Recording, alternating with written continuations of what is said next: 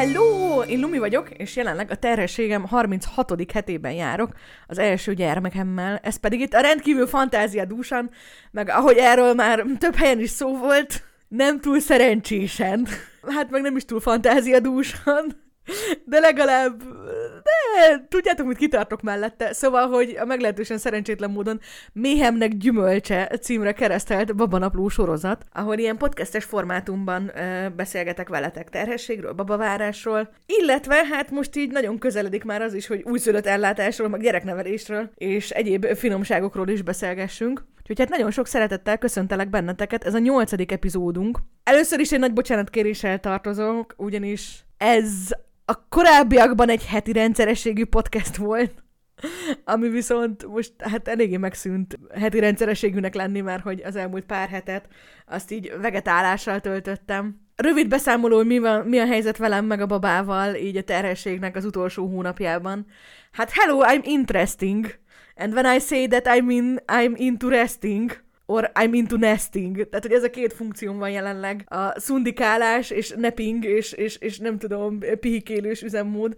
A másik pedig a fészekrakási vágy, amikor így baboruhákat hajtogatok. Leginkább a kettő egyszerre. Azért is maradt dozott el itt a podcast most, mert ez az utolsó, utóbbi pár hét kicsit nehezebbre sikerült, mint számítottam. Most a terhességnek a második fele, így mondjuk a második trimester elejétől kezdve akár egy nagyon, nagyon smooth sailing volt, csak hogy ilyen szépen magyarosan fejezem ki magamat, tehát tényleg ilyen tök jól voltam, meg így tök sok minden belefért így energiaszintben is, most meg így, hát hirtelen eltűntek az energiák, amit mondjuk én tudom, hogy hova lett, tehát jelenleg a gyermek három kiló felett jár, úgyhogy vannak ötleteim, hogy ki, ki, ki az, aki itt elcsemegézi anya energiáit, de hogy hát emellett úgy akadtak ilyen kis komplikációk, tehát hogy voltak fizikai problémák is, és akkor hát nyilván így a legkisebb fizikai probléma is, akkor így a terhesség vége felé szerintem eléggé könnyen csapált ilyen mentális, emocionális ö, problémákba. Tudjátok, hogy van ez. Ennek ellenére a Bibivel jól vagyunk, minden okés, szépen nő, továbbra is egy kis hájas hurka,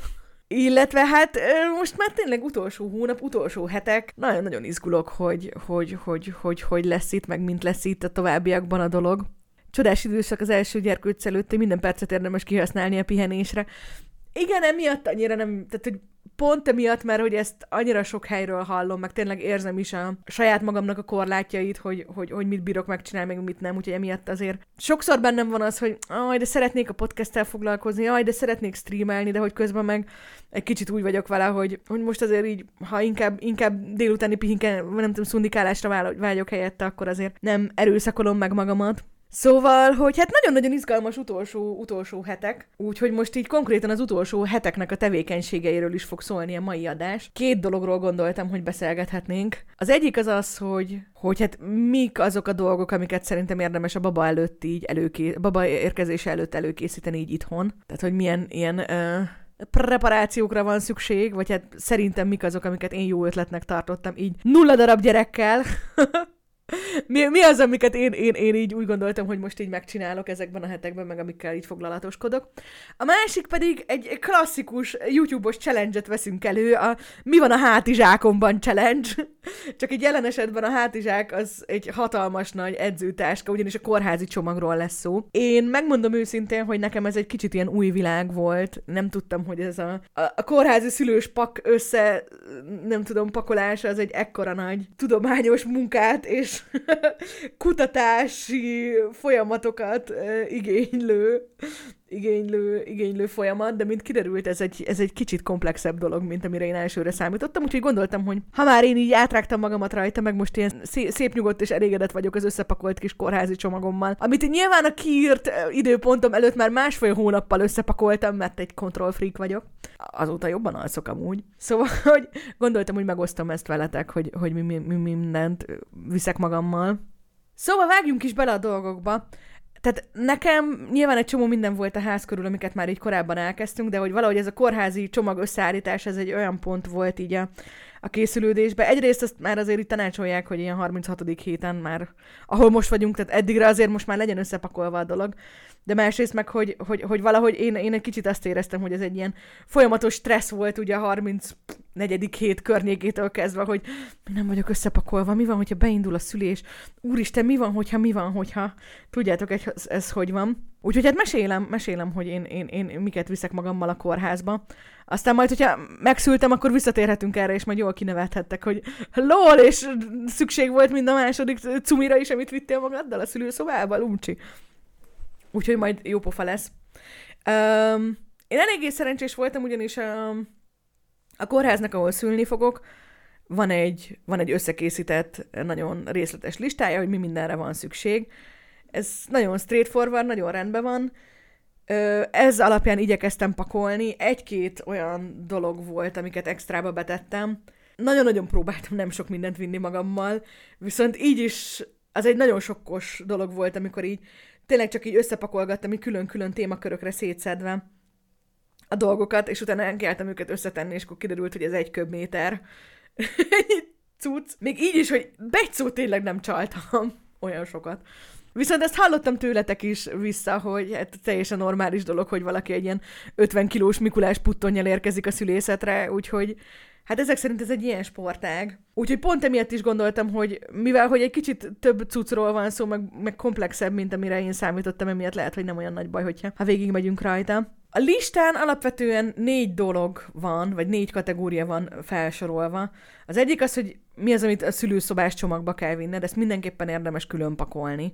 Tehát én például úgy pakoltam, hogy van egy nagy cuccom, meg van egy kis cuccom, és akkor a kis cuccban az, igazából ezek a szülőszobás dolgok vannak. Emellett van egy olyan kategória, hogy a kispapának mire van szüksége. Hát sugok nem sok mindenre. Illetve van még a nagy táska tartalmán mellett egy, egy, egy adminisztrációs dolog is. Én ezt így boncolgattam tovább, ö, szerintem érdemes ebbe egy kicsit tovább szétszedni. Tehát, hogy én, én, én, én megpróbáltam ilyen kategóriákra szétbontani a dolgokat, mert nekem úgy könnyebb volt pakolni, és arra jutottam, hogy tehát az, hogy van egy szülőszobás pakk, az tök jó. Az, hogy van egy ilyen adminisztrációs cucc, az mindenképpen tök jó, tehát ezek mindenképpen kellenek. Ö, meg az, hogy van egy apuka cucc minimál dolog, ami jelen esetben így 2500 forint készpénz és egy darab ezért papucs amúgy, a kis papacuc a 2500 forint azért kell, mert kell egy ilyen egyszer használatos egységsomagot vennie, amit a kórházban ott automatából meg lehet venni, amiben egy ilyen védőfelszerelés van, amiben be tud jönni a szüléshez. Én, én, én fejben úgy próbáltam szétbontani a dolgokat, hogy amiket így viszel magaddal, így van egy olyan cucc, amit mondjuk amúgy is vinnél a magaddal a kórházba. Ez egyrészt a ruhák, másrészt a, mondjuk az ilyen tisztasági cuccok, tehát ilyen fürdőpapucs törülköző, tusfürdő, tudjátok. Illetve ugye szintén Magyarországon, hogyha csak nem magánkórházban vagy, aminél másmilyen az ellátás, ugye ilyen kajálós cuccok, tehát hogy így kis bögrét, meg tányért, meg tudom, késecskét, meg evőpálcikákat. De tényleg tettem evőpálcikát, ne ítéljetek el, nem tudom, hogy miért. Na jó, oké, szóval, hogy, hogy tehát ezek a dolgok, amiket amúgy is vinnél magaddal, ez a három kategória. És akkor emellett meg jönnek az ilyen, én, én, én összesen négy ilyen kategóriára szedtem szét a baba közeli dolgokat. Egyrészt kellenek ilyen baba cuccok, amiket így változó szerintem kórházanként, hogy ki mit kér. Itt én, ahol szülni fogok, itt kérik azt, hogy a popsi krémet, törlőkendőt, pelenkát, sőt, ilyen eldobható pelenkázó alapot is kértek. Tehát, hogy gyakorlatilag így, ami tényleg egy babának az ilyen mindennapi ilyen ö, ellátásához kell, hogy azokat vigyél magaddal. Tehát egyrészt egy ilyen, ilyen, ilyen baba ellátós cucc. A másik meg, bár tehát a kórházakban jelenleg Magyarországon az a rendszer, hogy adnak ruhát a gyerekre. Jéj, ne nincsenek pucérbabák. Nem, tehát, hogy tényleg az, hogy tehát arra gondolok, hogy nem az a meglepő, hogy a kórházakban adnak ruhát, hanem azt, hogy, az, hogy ott adják a ruhát. Tehát, hogy nem, nem neked kell bevinni a babának ruhát, hanem ott vannak babaruhák, és abból ott beleöltöztetik, és akkor az úgy egyszerűbb, mert nem keveredik, meg nekik is egy ilyen könnyebben átlátható, jobban rendben tartható, meg jobban gondolom tisztán tartható, fertőtlenítő dolog ez, hogy nem a random behozott ruhákba kell öltöztetni a babákat. Viszont van két kivétel. Egyrészt ugye, amikor haza hazahozod a gyereket, akkor már neked az, az, az a ruha, azt már nyilván nem lopod el a kórházi cuccot, hanem ahhoz már neked kell vinni dolgokat. Másrészt meg van egy ilyen lehetőség, ebben a kórházban is például én fogok szülni, de ahogy nézem, hogy a kórházak nagy részében ez majdnem mindenhol van, hogy csinálnak fotót a babáról, ami így tök jó, mert így egynapos, és ne csak a telefonodról a remegő kezeddel legyenek készült felvételek, hanem legyen egy darab szép képed a gyerekről, amikor még ilyen kis, nagyon kis inci-finci, ez szerintem amúgy tök pozitív, akkor nyilván ehhez is lehet vinni babá, babaruhát. Most erre majd még visszatérünk, hogy konkrétan én mit pakoltam be, de hogy így szólok az, hogy mivel hogy ez is egy ilyen random dolog, hogy most így nem tudod, hogy két és fél kilós lesz a gyereked, vagy négy és fél kilós miatt így. Eleve vannak nehézségek, hogy most mekkora ruhát vigyél be. Úgyhogy hiába, hiába itt mondjuk maximum két szet ruháról van szó, de inkább egy és félről, azért, azért még így sem olyan nagyon-nagyon egyértelmű, nagyon-nagyon könnyű. Szóval, hogy igen, egyszer kell egy ilyen ö, baba ruhás dolog, másrészt egy ilyen baba ellátós dolog, és hát még két nagyon fontos kategória van szerintem, ami, amihez kellenek cuccok, és még hozzá mind a kettőhöz meglepően sok cucc kell. Az egyik a szoptatás. A szoptatásnak az elkezdése rögtön a baba születésekor marhára fontos. Ha természetesen hüvei úton született a bébi, akkor rögtön ott az első két órában már megpróbálják rátenni az anyukának a, a mellére a bébit. Akinek ilyenkor még ugye nincsen teje, tehát az mondjuk napokkal később szokott beindulni igazából az agyatejnek az előállítása, viszont ez a, az előtej, amit, uh, amit termel az anyuka, már ez is nagyon-nagyon fontos a babának, illetve hát, hogy így a babának a, a szopási reflexének a beindulásához, az anyukának meg ugye a tejtermeléshez a beindulásnához nagyon fontos ez a, az első kapcsolat felvétel rögtön, illetve hát később is, amíg a, a kórházba való, nem tudom, két-három napos tartózkodás alatt is ugye többször ö, próbálják, ez egy nagyon fontos része az ott létnek, hogy a szoptatást így elősegíteni, beindítani. És hát ö, azt gondolja az ember, hogy de hát milyen szoptatáshoz milyen cuccokra van szükség, hát ott van a, a két tejcsárda, meg ott van a baba és csá, és egyrészt igen, másrészt viszont nem feltétlenül mindenkinek ez olyan könnyű, úgyhogy amilyen amilyen ilyen csalós, segítős dolgot ehhez ki lehet találni, hogy könnyebben menjenek a dolgok, azt így mindent érdemes, már pedig így sugok nektek, mindjárt belemegyünk a részletekbe is, így van. Van egy-két dolog, amivel, amivel lehet segíteni a dolgokon. Na, és végül, ami szerintem egy olyan dolog, hogy egy kicsit ilyen sokszor átsiklott része a szülésnek, az, hogy mi lesz utána az anyukával a szülés után. Tehát, hogy, hogy, hogy itt a postpartum dolgok, azok így hogyan működnek, meg hogy mi minden kell hozzájuk, erre is érdemes nagyon felkészülni. És ez is érdemes egy csomó dolgot ö, bekészíteni. Na, hát menjünk is bele a részletekbe. Szóval szerintem nekem a fejemben az volt, ahogy én pakoltam, hogy hát ezek a dolgok kellenek. Mik az ilyen adminisztrációs dolgok, amikre szükség van? Egyrészt az anyukának, anyukánál ott kell lennie a személyének, a lakcímkártyának, meg a tajkártyának. Én úgy vagyok vele, hogy mire, mire terhe, mióta terhes vagyok, ezek mind, mindegyik nálam van, mert sose tudom, hogy mire lesz szükség. Nem biztos, hogy mondjuk egy átlagember a lakcímkártyát is, meg a tajkártyát is mindig magával cipeli, de na. De hogy ez mondjuk egy eléggé straightforward dolog, tehát gondolom, hogy senki nem menne be a kórházba, úgyhogy nincsen nála tajkártya, meg személyi. Tehát, hogy ez nem egy olyan nagyon-nagyon meglepő ö, fordulat. Az egy kicsit meglepő fordulat, hogy kell, hogy nálad legyen nem csak a saját magadnak, hanem az apukának is, a személyének, lakcímkártyájának és tajkártyájának a fénymásolata. Illetve azt most gondolok bele, hogy lehet, hogy a tajkártya nem kellett volna. Én minden esetre azt csináltam, hogy, hogy amúgy is meg voltak ezek beszkennelve, mert időnként kellenek, és akkor szépen, szépen így e, kinyomtattam, tehát hogy van egy oldal, amiben tehát egy oldalra kinyomtattam az én, fel, felirogattam egyrészt a személyes adataimat, hogy könnyebben átlátható legyen. Ráadásul nagyon-nagyon okosan, így nem a saját nevem alatt írtam fel, hanem odaírtam a baba nevét mindegyiknek a tetejére, hogy az egyszerűség kedvéért megtalálják, hogyha kell. És akkor itt szépen a személyi lakcím szkennelt verziója oda van bigyeztve, meg ugyanez megvan így az apukának a dolgaival is, hogy, hogy személyi lakcímkártya, tajkártya.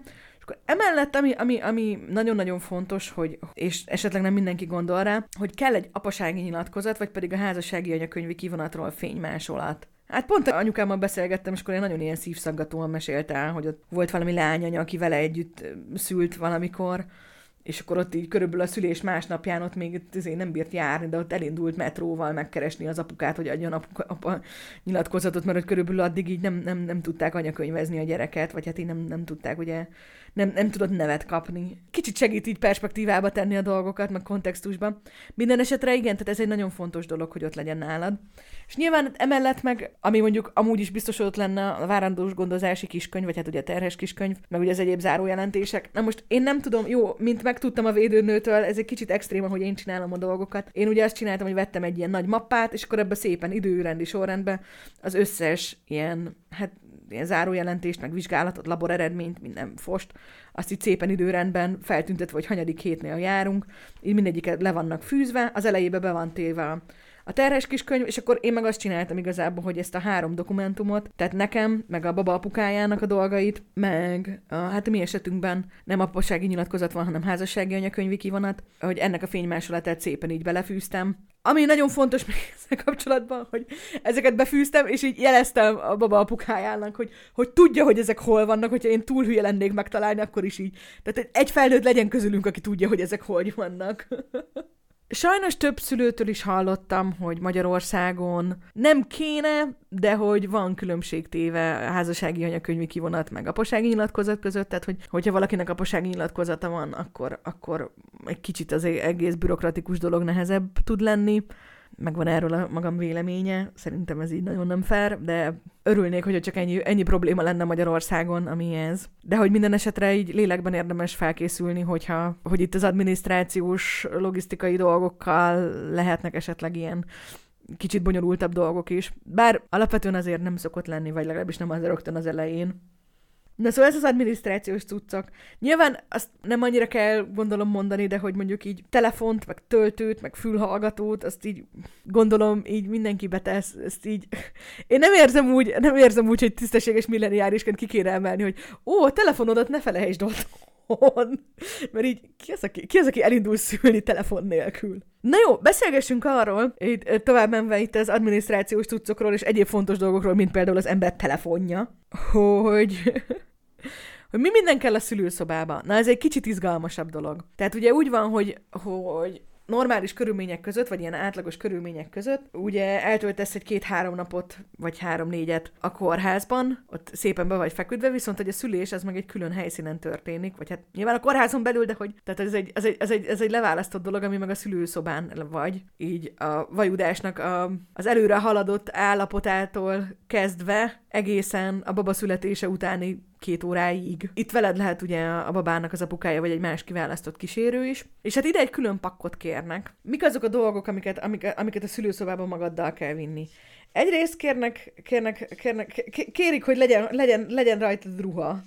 Ami hát eléggé eléggé sértő, tudom, hogy so, so, sokatokra, sokatoknak a nudista vallására nézve némileg sértő, de hogy igen, igen. A szülé, szüléshez két hálóinget kérnek, ami egy kicsit, ami egy kicsit extra, hogy az egyikről azt írják, hogy legyen viseltesebb. Tehát ez gondolom az a hálóing, amit utána elégetsz. Tehát, hogy fontos, hogy hálóing legyen, hiszen ugye a lenti részekhez szabad hozzáférést kell biztosítanod. Illetve, hát na, azt hiszem ezzel senki nem árul zsákba macskát, hogy rögtön fel van tüntetve az, hogy viseltesebb legyen, abban, abban benne van az, hogy hogy ezt utána soha többet nem akarod majd felvenni, mert annyira tönkre fog belevenni. Illetve a másiknál, meg ami nagyon fontos, amit meg ugye esetleg a szülés után veszel fel, hogy előgombolós legyen. Mi a fenér fontos, hogy előgombolós legyen, hogy könnyebben legyen bebújni? Hát egyfelől nyilván az is, másfelől viszont a szoptatás miatt. Tehát, hogy ez a, a szoptatós hálóingek amúgy is nagyon fontosak szerintem az első időszakban, ez egy ilyen klassz viselet otthonra is, nem kell túlgombolni a dolgot. Haha, túlgombolni, ezt véletlenül mondtam így, igazából túlgondolni akartam mondani. Hogy van egy hálóinged, és akkor bármikor ki tudod belőle csapni egy csecseket a bébinek, az úgy egy eléggé praktikus dolog. De ja, én anyukámtól még egy pár évvel ezelőtt lenyúltam egy hálóinget, ami ilyen nagyon kis laza, meg ilyen tényleg itthon is csak hálóingnek használom, annyira ergya. Úgyhogy szerintem abba fogok szülni, az úgy tök jó lesz. Viszont vettem egy szép, ilyen cuki mintás, ilyen aranyos, kedves, ezért rendes, rendes gombolós hálóinget, hogy azért a babának, baba, babára meg legyen az első, első találkozáskor a jó hatás. Fontos. Nekem kórházi volt, nekünk adtak, és minden nap tisztelt. Mondjuk ez se rossz. Hát én úgy voltam vele, hogy igazából most még rendeltem is extra szoptatós hálóingeket, pont emiatt, mert úgy voltam vele, hogy valószínűleg itthon is azokat fogom legalábbis az első pár hétben úgy is hordani. Annyit csináltam még, hogy Hát nem ilyen nagyon-nagyon pizsoma-szerűeket ezért rendeltem, hanem inkább ilyeneket, amik mondjuk ilyen fekete egyszínű, meg ilyesmi, és úgy voltam vele, hogy hát szerintem utána simán elhordom majd őket ilyen kis nyári ruhának. De ne áruljátok el senkinek, hogy ezek a szoptatós melltartóim. Ha láttok egy anyukát az utcán szoptatós hálóinkbe, akkor egyrészt mondjátok, hogy szia, Lumi! Másrészt meg légy ne hozzátok szóba, hogy szoptatós hálóink van rajtam, köszönöm szépen. Oké, okay. visszatérve az, hogy mit ajánl még a, a kórház, hogy hozzá magaddal a, a szülőszobára. Egyrészt kajapiát, ami egy kicsit meglepő dolog, mert azt gondolná az ember, hogy de mi is, a szülés közben enni fogsz és inni fogsz. És a helyzet az, hogy nem valószínű, viszont a helyzet nagyon-nagyon-nagyon-nagyon el tud húzódni a vajúdás, pláne hogyha szép türelmes orvosod van, aki, aki hagy téged, és mondjuk az, hogy legyen nálad innivaló, az nagyon-nagyon fontos. Az, hogy ez lehetőleg szénsebmentes ásványvíz legyen, ami ilyen sportkupakos, az valószínűleg egy olyan dolog, hogy nem véletlenül van feltüntetve, mert nagyon-nagyon-nagyon jól fog jönni. By the way, itt a, a szülés felkészítőben külön kitértek erre, hogy erre az apukákat, vagy a kísérő partnereket nagyon érdemes trenírozni, hogy itassanak téged, mert hogy abban az ilyen szülési transz állapotban, amiben így a nők kerülnek, ott így igazából nem igazán jut eszükbe, pedig eléggé fontos lenne. Illetve szülés utánra ajánlják, hogy legyen nálad ilyen kicsi dobozos gyümölcslé, hogy csak hirtelen valami kis cukrot be tudjál vinni, illetve hasonló célokra ilyeneket, hogy szőlőcukor, vagy valami csoki, tehát hogy valami, valami pici, ilyen nagyon könnyen fogyasztható, tényleg tudjátok, amit így mondjuk egy vizsgá, egy nagy, nagy vizsgára bevinnél magaddal az ének, ilyen acserkentőnek, szóval hogy valami, valami ilyesmit azt érdemes. Ha nő lennék, szülés közben fixen nasiznék. Most én is azt gondolom, hogy mm, milyen jó lenne szülés közben nasizni, viszont így minél több szülés történetet végighallgatok, annál kevésbé gondolom azt, hogy ez egy reális, reális elképzelés. Na, hát emellett még egy-két ilyen apróságot ö, érdemes bevinni. Egyrészt én, ahol szülni fogok, ott van lehetőség vízben vajúdni. Nem kell nagyon túl gondolni a dolgot, ez arról, egészen arról, egészen egyszerűen csak annyiról van szó, hogy vannak olyan szülőszobák, amikben van zuhanyzó, illetve van olyan is, amiben van kád. És ugye a vajúdás alatt, ahogy ezek az ilyen nagyon erős izom görcsök jönnek, ugye ezek a méh görcsök, amik ugye a fájások, ezeket tehát ugye ti is el tudjátok képzelni, most fáj, vagy befeszül valami izmotok, akkor így nekem az első reakcióm az, hogy jó, hát jól kiáztatom a vízben, és akkor úgy kellemesebb. Nagyon sokan mondják, hogy a vajúdás alatt is ez egy tök jó, tök jó lehetőség. Úgyhogy hát ehhez nyilván érdemes vinni fürdőpapucsot, törülközőt, tusfürdőt, hogy, hogy, hogy ezt így az ember akkor nyugodtan tudja, hogy, hogy ezzel is tudjon az ember élni. Ezen kívül annyira nem nagyon meglepő, de egy papucsot érdemes vinni, nyilván. Ha nem is feltétlenül a, rögtön a szülőasztalon, de hogy azért előtte, utána ott így közlekedni nyilván kényelmesebb itt szerintem körülbelül tényleg annyi a szempont, hogy ne kelljen hozzá lehajolnod, hogy felvedd a papucsot. Hát meg, hogy legyen kényelmes, meg legyen benne stabil. Ezen kívül még azt írják, hogy egy textilpelust vagy egy kis frotértörcsit, ezt gondolom arra, hogy amikor már így végképp nagyon-nagyon undi vagy, meg ott itt tényleg ilyen végső stádiumban mindenféle csak mindenfelé valamivel ott az apuka egy kicsit meg tudja törölgetni az anyukának a homlokát, hogy oké, okay, haladunk, jó lesz. Van ez alternatív szülésmódokban ráció. A vajúdás és a szülés ez két különböző dolog. Tehát a vajúdás az, egy, az ugye egy hosszú szakasz, ami megelőzi a szülést. Ott, hogy mit csinálsz, az igazából így bármit, ami neked segít abban, hogy, hogy el tudj, lass, nem tudom, amennyire tudod, így ki tudj zárni a fájdalmat, meg el tudj lazulni, meg így tudjál ezzel előre haladni, amihez most az, hogy ezt hogy vízben állsz, vagy pedig, hogy nem tudom, ott fekszel a hasadon, jó, az pont nem opció. Fekszel a hátadon, fekszel az oldaladon.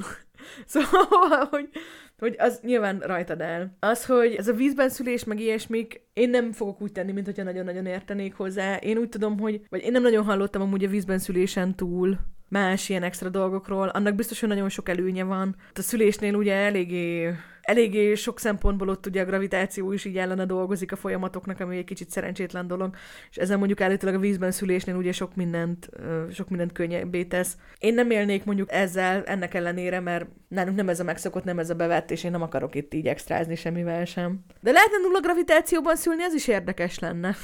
Elvileg ez egy nyugati biznisz, hogy fekveszülünk. Na, az amúgy viszont tényleg egy, tehát erről viszont tényleg olvastam, hogy nem, nem feltétlenül mindenhol esküsznek erre a háton fekvésben.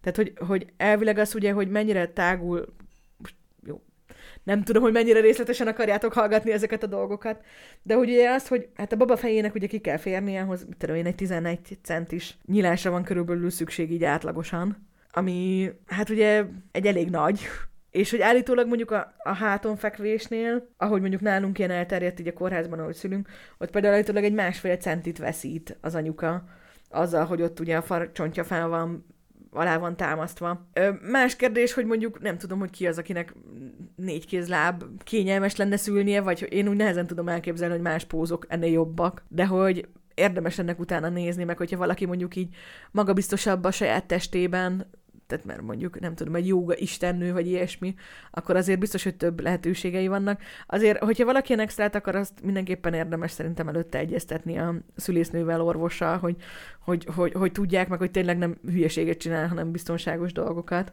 Hát szóval, hogy vala, valahogy így, de mondom, tehát, hogy ezek mind olyan dolgok, hogy így nulla gyerekkel nagyon, nagyon sok mindent tudok.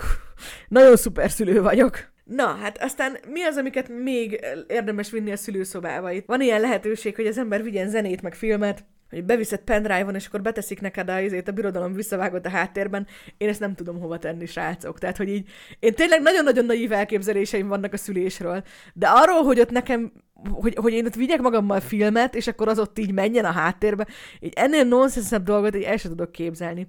Gondolom ez inkább arra szolgál, hogy, hogy te ilyen megnyugtató, lágy, meditatív zenét vigyél magaddal, amitől mondjuk így két üvöltés közben, hát ha egy kicsit zenebállapotokba találsz vissza, vagy így jobban megtalálod a légzésedet. De hogy egy kicsit én úgy voltam vele, hogy nop, de nem, nem bánnám, nem bánnám, hogy így a baba abban a pillanatban bújjon ki a, a, a világra, amikor így Darth Vader bejön ott a, a felhővárosban, ott bevonul az étkezőbe. Tehát az azért úgy eléggé vicces lenne. Vagy, vagy igen, vagy mehetne neki a top deckelő dal egyből. Na nem, szóval nekem ez, egy, nekem ez egy kicsit furcsa. Fontos ezzel ellentétben, hogy legyen az embernél zokni. Ezt a papucs kapcsán kihagytuk, pedig azt többen is szóvá teszik, hogy az anyukáknak, hát ugyebár nyilvánvalóan így, nem tudom, pocaktól lefelé igazából pucik, de hogy a lábuk van, hogy fázik, úgyhogy érdemes egy zoknit betenni, úgyhogy én is így nagyon nagy műgonddal kiválasztottam a, a cicás, a cicás zoknimat, hogy abba fogok szülni, és ez most jól esett. És az utolsó dolog, ami kell, ami egy kicsit ijesztő dolog, ezek vannak az úgynevezett ilyen eldobhatós bugyik, amikről én a létezésekről sem tudtam korábban, de hogy igazából az a lényeg, hogy ez egy, ez egy bugyi, aminek csak és kizárólag annyi a funkciója, hogy egy hatalmas nagy, de tényleg ilyen pelenka méretű betétet meg tudjon rajta tartani, mert hogy, mert hogy a szülés után, hogyha minden végigment, akkor utána nagyon véreznek az anyukák.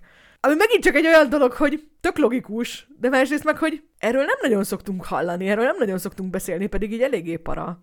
Na mindegy. Szóval, hogy igen, ebből az ilyen eldobható bugyiból van olyan, amiben el van, van beépített betét, meg van olyan, hogy nincsen. Itt szerintem praktikusabbnak hangzik az, amiben benne van a beépített betét. Én ennek ellenére valahogy nem nagyon találtam itt Magyarországon, tehát itt sokkal inkább megy ez, hogy meg tudod venni ezt a nagy betétet, meg meg tudod venni ezeket az eldobható bugyikákat. Én csak a lehetőset ismerem, ja, hogy a, a, az elfogyasztható bugyogót az eldobható bugyogó helyett. Hát amúgy meg minden bugyogó eldobható, hogyha nagyon-nagyon akarod. Ezek szerint a klasszikus világra hozatalt választod?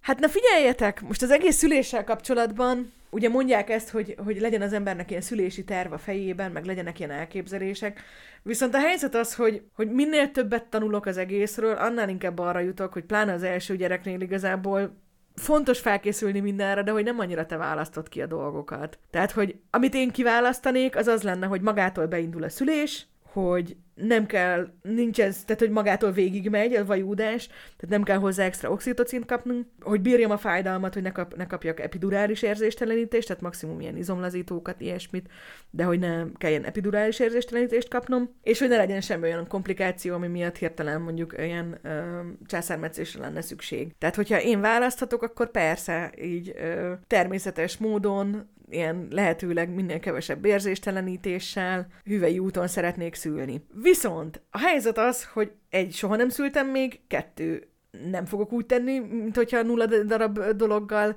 jobban értenék hozzá, mint akár a szülésznő, akár a, az orvos, aki jelen lesz a szülésnél.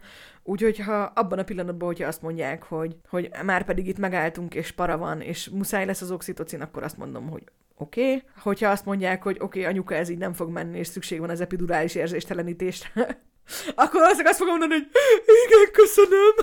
Ha pedig azt fogják mondani, hogy császármetszésre van szükség, akkor nem fogok leállni veszekedni, mert valószínűleg pont amiatt mondják, mert, mert elkerülhetetlen, mert olyan gond van. Szóval, hogy igazából ez a szülési tervem, hogy, tehát, hogy tudjátok, van ez a, a legkisebb ellenállás felé vezető út, és hogy hát szerintem ez így, ez, ez így talán a helyes, vagy ilyen általános hozzáállás a, a szülésnél, hogy persze, hogyha minden rendben van, akkor, akkor a legegyszerűbb, klasszikus módon szeretnék szülni. Viszont, hogyha meg baj van, akkor nem, nem én fogom azt mondani. Tehát, hogy olyan orvost választottam, akiről tudom, hogy, hogy van türelme, tehát ilyen, például ilyen VBAC szülé, szüléseket is elég sokat vezet, amik ugye azt jelentik, hogy valaki, akinek már császármetszése volt, utána hüvely úton próbál szülni, amihez szerintem nagyon-nagyon nagy türelem kell, meg egy nagyon speciális dolog, meg nem nagyon szeretik. Az orvosok elvállalni pont emiatt, mert egy nagyon idő, időigényes, meg embert próbáló dolog. És ebből kiindulva, tehát hogy amúgy is tehát egy, egy olyan típusú orvos, aki nem, nem sürgeti a dolgokat. Tehát emiatt van bennem egy olyan bizalom, hogy tudom, hogy ha ő azt mondja, hogy már pedig most császár lesz, akkor nem fogok vele leállni, hogy de muszáj, hanem akkor el fogom fogadni, hogy akkor erre van szükség. Hát aztán, hogy, hogy, hogy most értitek, ez meg olyan, hogy mi lesz belőle, tehát az is igaz, hogy közben itt ugye a mindenféle ilyen, ilyen komplikációk miatt azt is azért jelezte előre az orvos pont most a héten, amikor legutóbb voltam nála, hogy azért, hogyha a március egyes időpontig nem születik meg a, a bébi magától, akkor nem nagyon fogunk heteket ráhúzni. Tehát akkor valószínűleg kicsit hamarabb be kell indítani a dolgokat. Amúgy is olyan, hogy ugye a 40. hét a betöltött 40. hétnél van ugye a, a hivatalos időpont.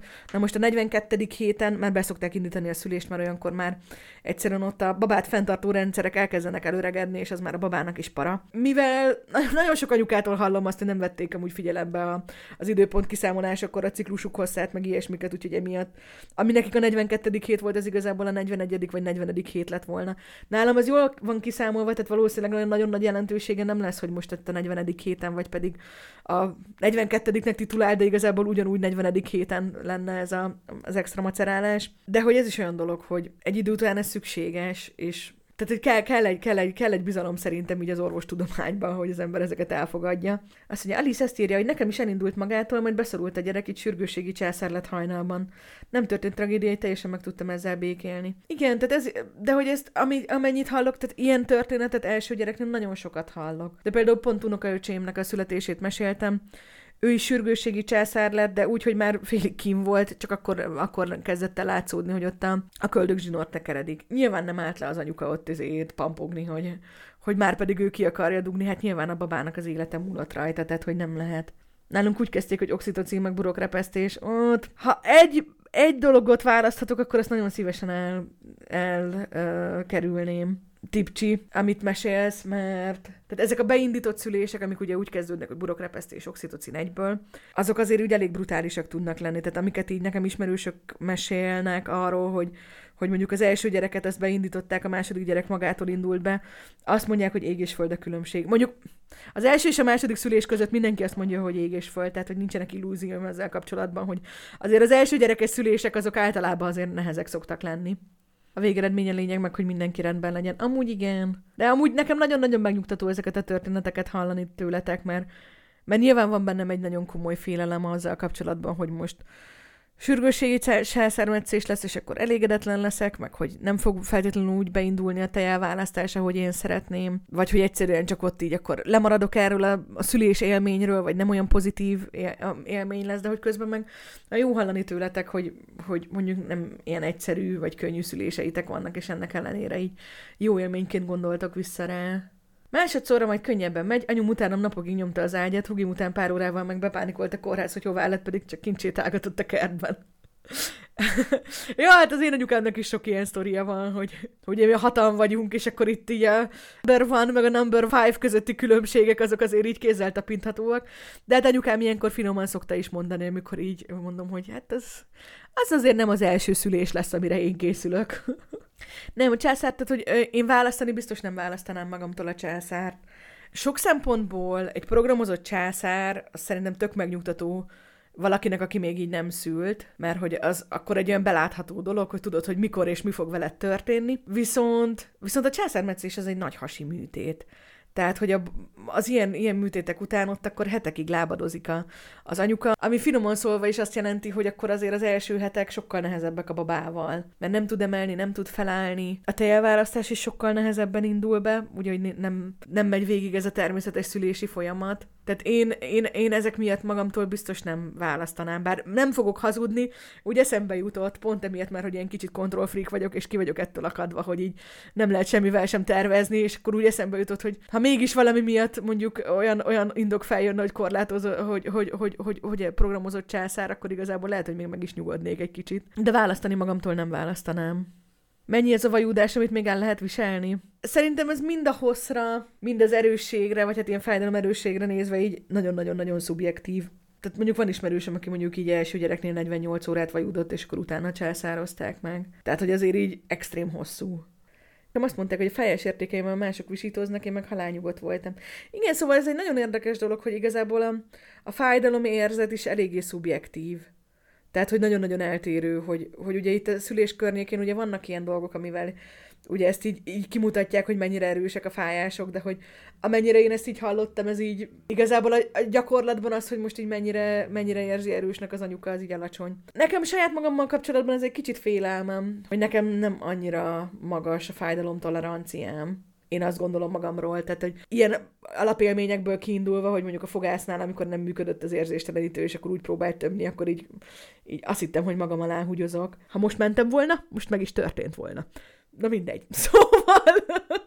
Elnézést kérek, kötelező, kilencedik hónapos terhes vagyok. Bepisilek magam alá zépoén. Alapvetően úgy vagyok vele, hogy ez a epidurális érzéstelenítés szerintem egy tök jó lehetőség. Más kérdés, hogy különösen első szülésnél elég sok olyan történetet hallottam, ahol mondjuk az epidurális érzéstelenítés az eléggé kontraproduktívnak bizonyult pont amiatt, mert hogy egyszerűen nem volt még olyan élménye az anyukának nem, nem tudott úgy ö, nyomni a fájdalom hiányában, ahogy az, ahogy az elégséges lett volna a babának. És akkor utólag így az anyuka azt mondta, hogy hát hogy szerinte ezzel volt összefüggésben, hogy lehet, hogyha ha nem kapott volna epidurális érzéstelenítést, akkor jobban működött volna a dolog.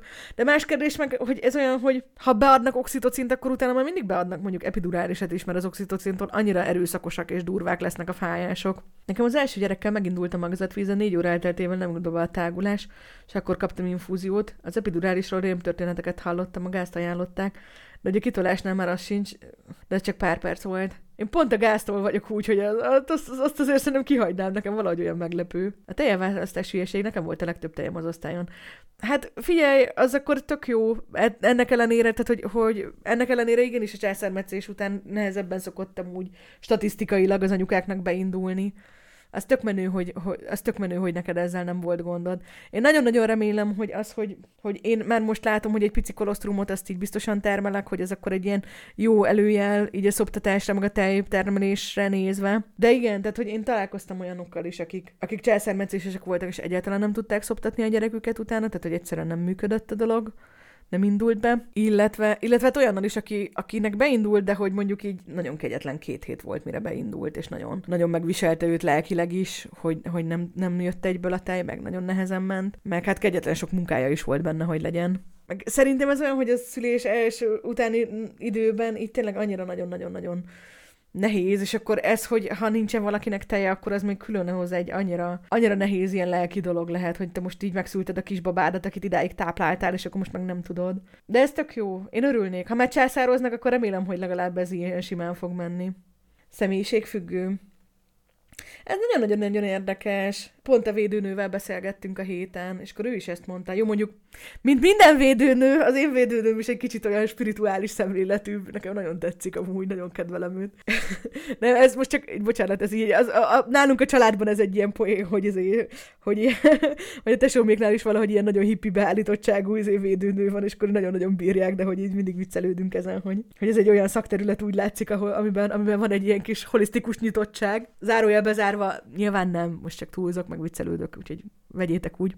Szóval, hogy, hogy és akkor a védőnő mondta, hogy amúgy nagyon-nagyon sok minden tényleg ilyen az oktatás körül ilyen agyi folyamatok, és biztos, hogy benne van ez is, hogy most így, ha valakiben ilyen egyből kudarc élmény az, hogy mondjuk az első héten nincsen, vagy első nap nincsen teje, ami senkinek nincsen, hogy akkor azt ilyen kudarcként éli, meg akkor utána nehezebben indul be. De az is biztos, hogy, tehát, hogy, hogy, hogy, hogy van ennek egy ilyen kémiai folyamata is, ami ugye a császármetszéskor egy pár rész belőle elmarad. Na igen, szóval, hogy ez az egyik legnehezebb dolog, ez a jaj, hát csak ne stresszelj rajta, és így, mint ahogy az életem összes más területén is, amikor valamiről azt mondják, hogy jaj, hát ezen nem kell stresszelni, akkor ezen gondolkozok, hogy kell? Tehát, hogy így szerinted én akarok rajta stresszelni? Szerinted, hogyha tudnék nem stresszelni rajta, akkor nem lenne nekem jobb, hogy ne stresszeljek rajta? Milyen tanács ez, hogy ne stresszeljek rajta? De minden esetre amúgy ez egy jó tanács, amúgy, hogy ne stresszelj rajta. és nagyon-nagyon próbálok tehát, hogy tényleg így az egész szülésre való felkészülésben én, én, én ezt az ilyen, ilyen mentális, mentális részt tartom az egyik legeslegfontosabbnak, hogy, hogy egyszerűen megtalálni egy olyan, egy olyan pontot, amivel így el tudom fogadni az ilyen random jövő dolgokat, amik így hirtelen kelleni fognak. Nekem úgy beindult, hogy rendesen fájt, de kórházban nem tudtam megetetni a babát, szenvedés volt az egész. Tiszta pánik volt, hogy hogy lehetek ennyire szerencsétlen. Szegény.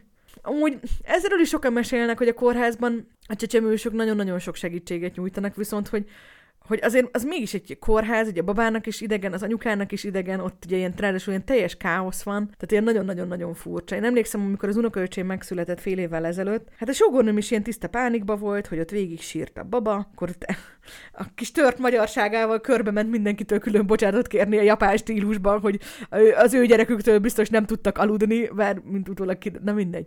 Szóval minden végtelenül cuki volt, de hogy ez a lényeg, hogy nagyon nehéz volt, nagyon fájt a feje a, a spinális érzéstelenítés érzéstől, amit a, a utolsó pillanatos császármetszés miatt kapott. Tehát a bébi végig teljesen faszi volt, nem lett meg a teje, tehát hogy nagyon-nagyon para volt. És utána hazamentek a kórházból, a baba is és az anyuka is majdnem 24 órát aludtak, és utána a világ legharmonikusabb dolga volt. Tehát, hogy rengeteg teje lett, rögtön az első naptól kezdve otthon. Tök jól volt a baba, nagyon-nagyon-nagyon nyugodt baba volt, végig marha jól aludt.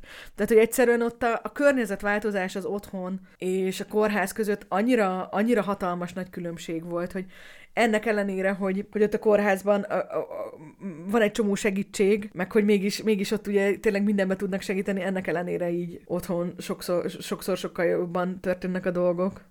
Menszívót úgy hoztak be, és pohárral szenvedtem, hogy adjak neki enni. Itt, meg cumis üvegből megkapta, én is megnyugodtam, és utána már rendben volt minden. Hát biztos izgalmas lehetett. Na, majd tartok, tartok szülésbeszámolót nektek, hogyha eljutottunk oda. Remélem, hogy egy rövid és kellemes történet lesz. Egyáltalán nem horrorisztikus elemekkel. Na, azt mondja, mit kell vinni a kórházba? Tehát most itt beszéltünk arról, hogy a szülőszobába mit kell vinni. Ugye beszéltünk erről, hogy a kispapának is érdemes bedobni egy papucsot, illetve hogy erre az egy, ilyen beöltözős egységcsomagra szüksége lesz. Beszéltünk arról, hogy milyen adminisztrációk kellenek, úgyhogy most már csak arról van szó, hogy akkor mi, mik azok a dolgok, amik a szülés után, abban a pár napban kellenek. Egyrészt így, hát Covid van, úgyhogy arra fel kell készülni, hogy senki nem látogathat. Tehát, hogy az apukát a szülés után két órával még akkor ott barátkozhat, utána viszont hazaküldik, és egyáltalán nem jöhet be, csak amikor a babáért jön. Illetve senki más sem. Tehát, hogy így az anyukák, nagymamák, unokatestvérek, testvérek, nagybácsik, nagynénik, azok így hát majd nem tudom, facetime-ozhatnak a babával, hogyha nagyon kegyes istenségek vagyunk, és ilyesmire akarjuk magunkat ragadtatni, de hogy amúgy erre, erre érdemes felkészülni. Illetve hát ugye cuccot elvileg beküldhet az apuka, mert nyilván ki tud menni az anyuka, és akkor találkozni, átvenni, stb. De hogy érdemes azért úgy pakolni, hogy, hogy nem jön senki. És akkor emiatt erre kicsit ö, felkészülni. Ja, ilyen tisztasági dolgok. Hogy mi az, ami, ami, ami, amire az ember... Tehát az, hogy beteszel tusfürdőt, meg beteszel mondjuk sampont, az így tök okés. Sampont miért érdemes? Mert ezt mindenki mondja, hogy a szülés után az ember annyira csapzott, hogyha utána jól van, akkor igazából egy,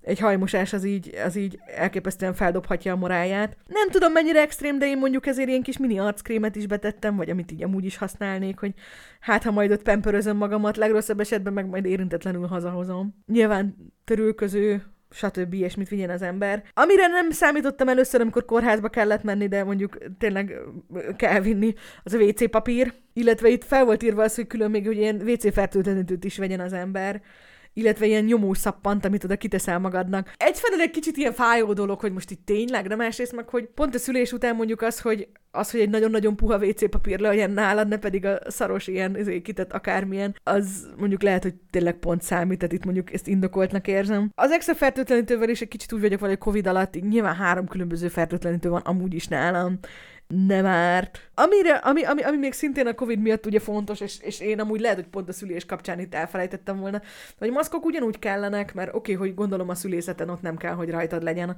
a maszk, de mondjuk ahogy esetleg ki akarsz menni, vagy bármit akarsz csinálni, akkor viszont ugyanúgy kell. Illetve nekem a nagy gondolatom az volt, hogy ami, ami, ami tök fontos, kontaktlencse. Mert én amúgy szemüveget szoktam így napközben hordani, és csak ritkán ilyen napi kontaktlencsézek körülbelül, hogyha napszemüvegezni akarok, vagy ilyesmi, bár most már van uh, dioptriás napszemüvegem is, úgyhogy, úgyhogy igazából annyira nem szoktam túlbonyolítani az életemet. A maszkal együtt a szemüveg, az eleve nem működik, illetve, hogy egy kicsit úgy voltam hogy nem tudom, hogy ott a szülés kapcsán így melyik lesz a kom- komfortosabb, úgyhogy, úgyhogy ezzel úgy voltam, hogy ez lehet, hogy, lehet, hogy érdemes. Szüléskor a szülés, szülőnőnek nem kell maszkban lennie, de az apukának igen végig. Tehát, hogy, hogy az apukából egy darab maszkot, meg egy homlokot fog látni a baba a születéskor, és csak hazamenve találkoznak rendesen. WC-re lehet kapni ilyen letakarót az ülőkére, amit aztán le lehet húzni. Én azzal nem akarok szenvedni. Már ezt, hogy ilyen kis törlő, ilyen kis törlő fertőtlenítő kendőcskét vettem is már nagyon túlzásnak érzem. Hát itt takarítsák a WC-t, baby rage.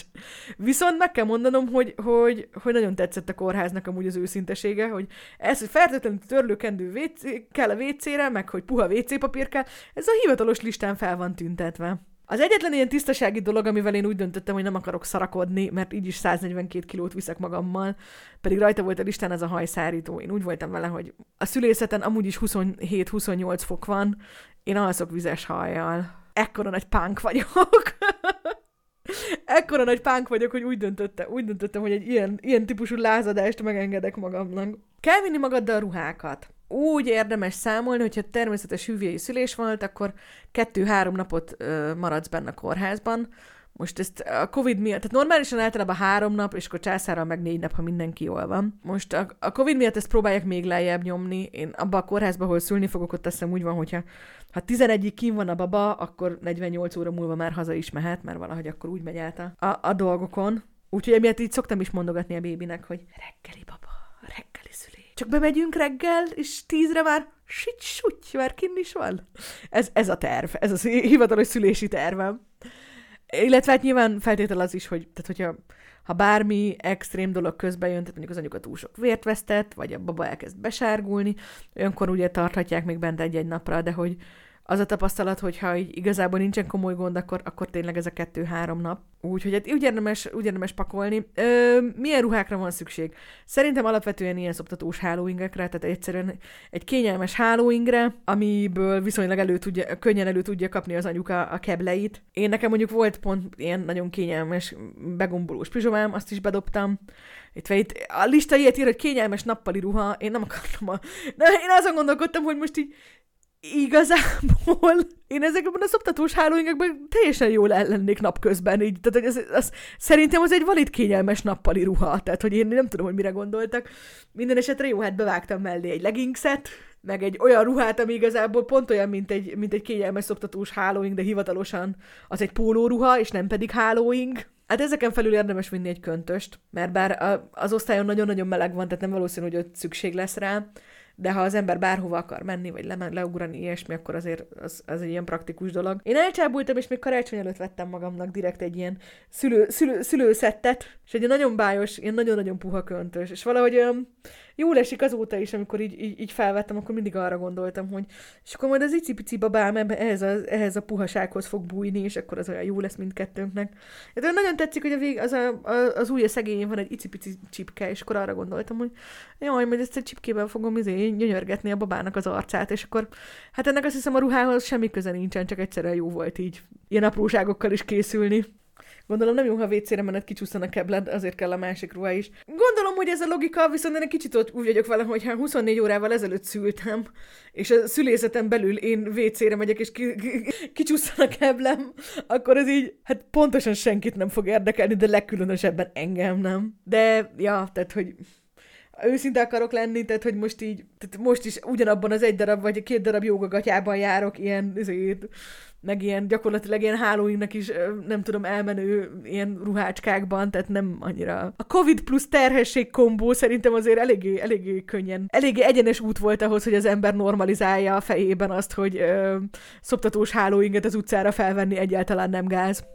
Ami szintén még a kórházi maradásos pakban fontos, hogy legyen az ilyen ruhák meg ilyesmik között. Az szintén ezek az eldobható bugyik, illetve hát nyilván az ember visz magával az oknit, akármicsodát. Tehát, hogy ezek, ez szerintem nem egy olyan nagyon-nagyon bonyolult dolog. Nyilván itt is ez, hogy mint ahogy a kisbabának is ugye a ruháit, ahogy az ember pakolja, hogy mibe hozza haza, az talán egy ilyen külön kategória, hogy az ember mibe akar hazajönni. Én, én a kényelmes nappali ruhát ezt leginkább ennek fogtam fel, hogy talán, talán ahhoz legalább szülés után már újra lehet hordani a régi rucikat. Amúgy most ez egy kicsit hülyeség, mert annyira nem érdekel meg, én azért, azért igyekeztem úgy elég jól beforgatni a, a mi ruhákat, be tudtam forgatni, tehát mondom, hogy ezeket a, a térdigérő, ezért kis nyári ruhákat, ezeket simán hordtam most a télen, úgyhogy aláöltöztem, és nem a térdemig értek, hanem leggings volt rajtam, és akkor így a fenekem alá értek. és akkor ott a nagy pocimon meg igazából el, ott így feszültek. Tehát, hogy viszont a farmerokat, azokat az első trimeszterben el, eltettem. Tehát ott annyira fájt, annyira kényelmetlenek voltak már mielőtt a babának kiterjedése lett volna akkor is, hogy az összes ilyen rendes nadrág nadrágom, azok így fellettek pakolva, és erre ez pont a napokban eszembe jutott, hogy, hogy tök kíváncsi leszek, hogy mikor jön ez a pont, hogy azokat újra elkezdem hordani, így, így tök kíváncsi lennék rá, hogy, hogy, így, hogy most már itt soha többet nem térek vissza, és most már örökre ilyen leggingses jogagatyás arc leszek.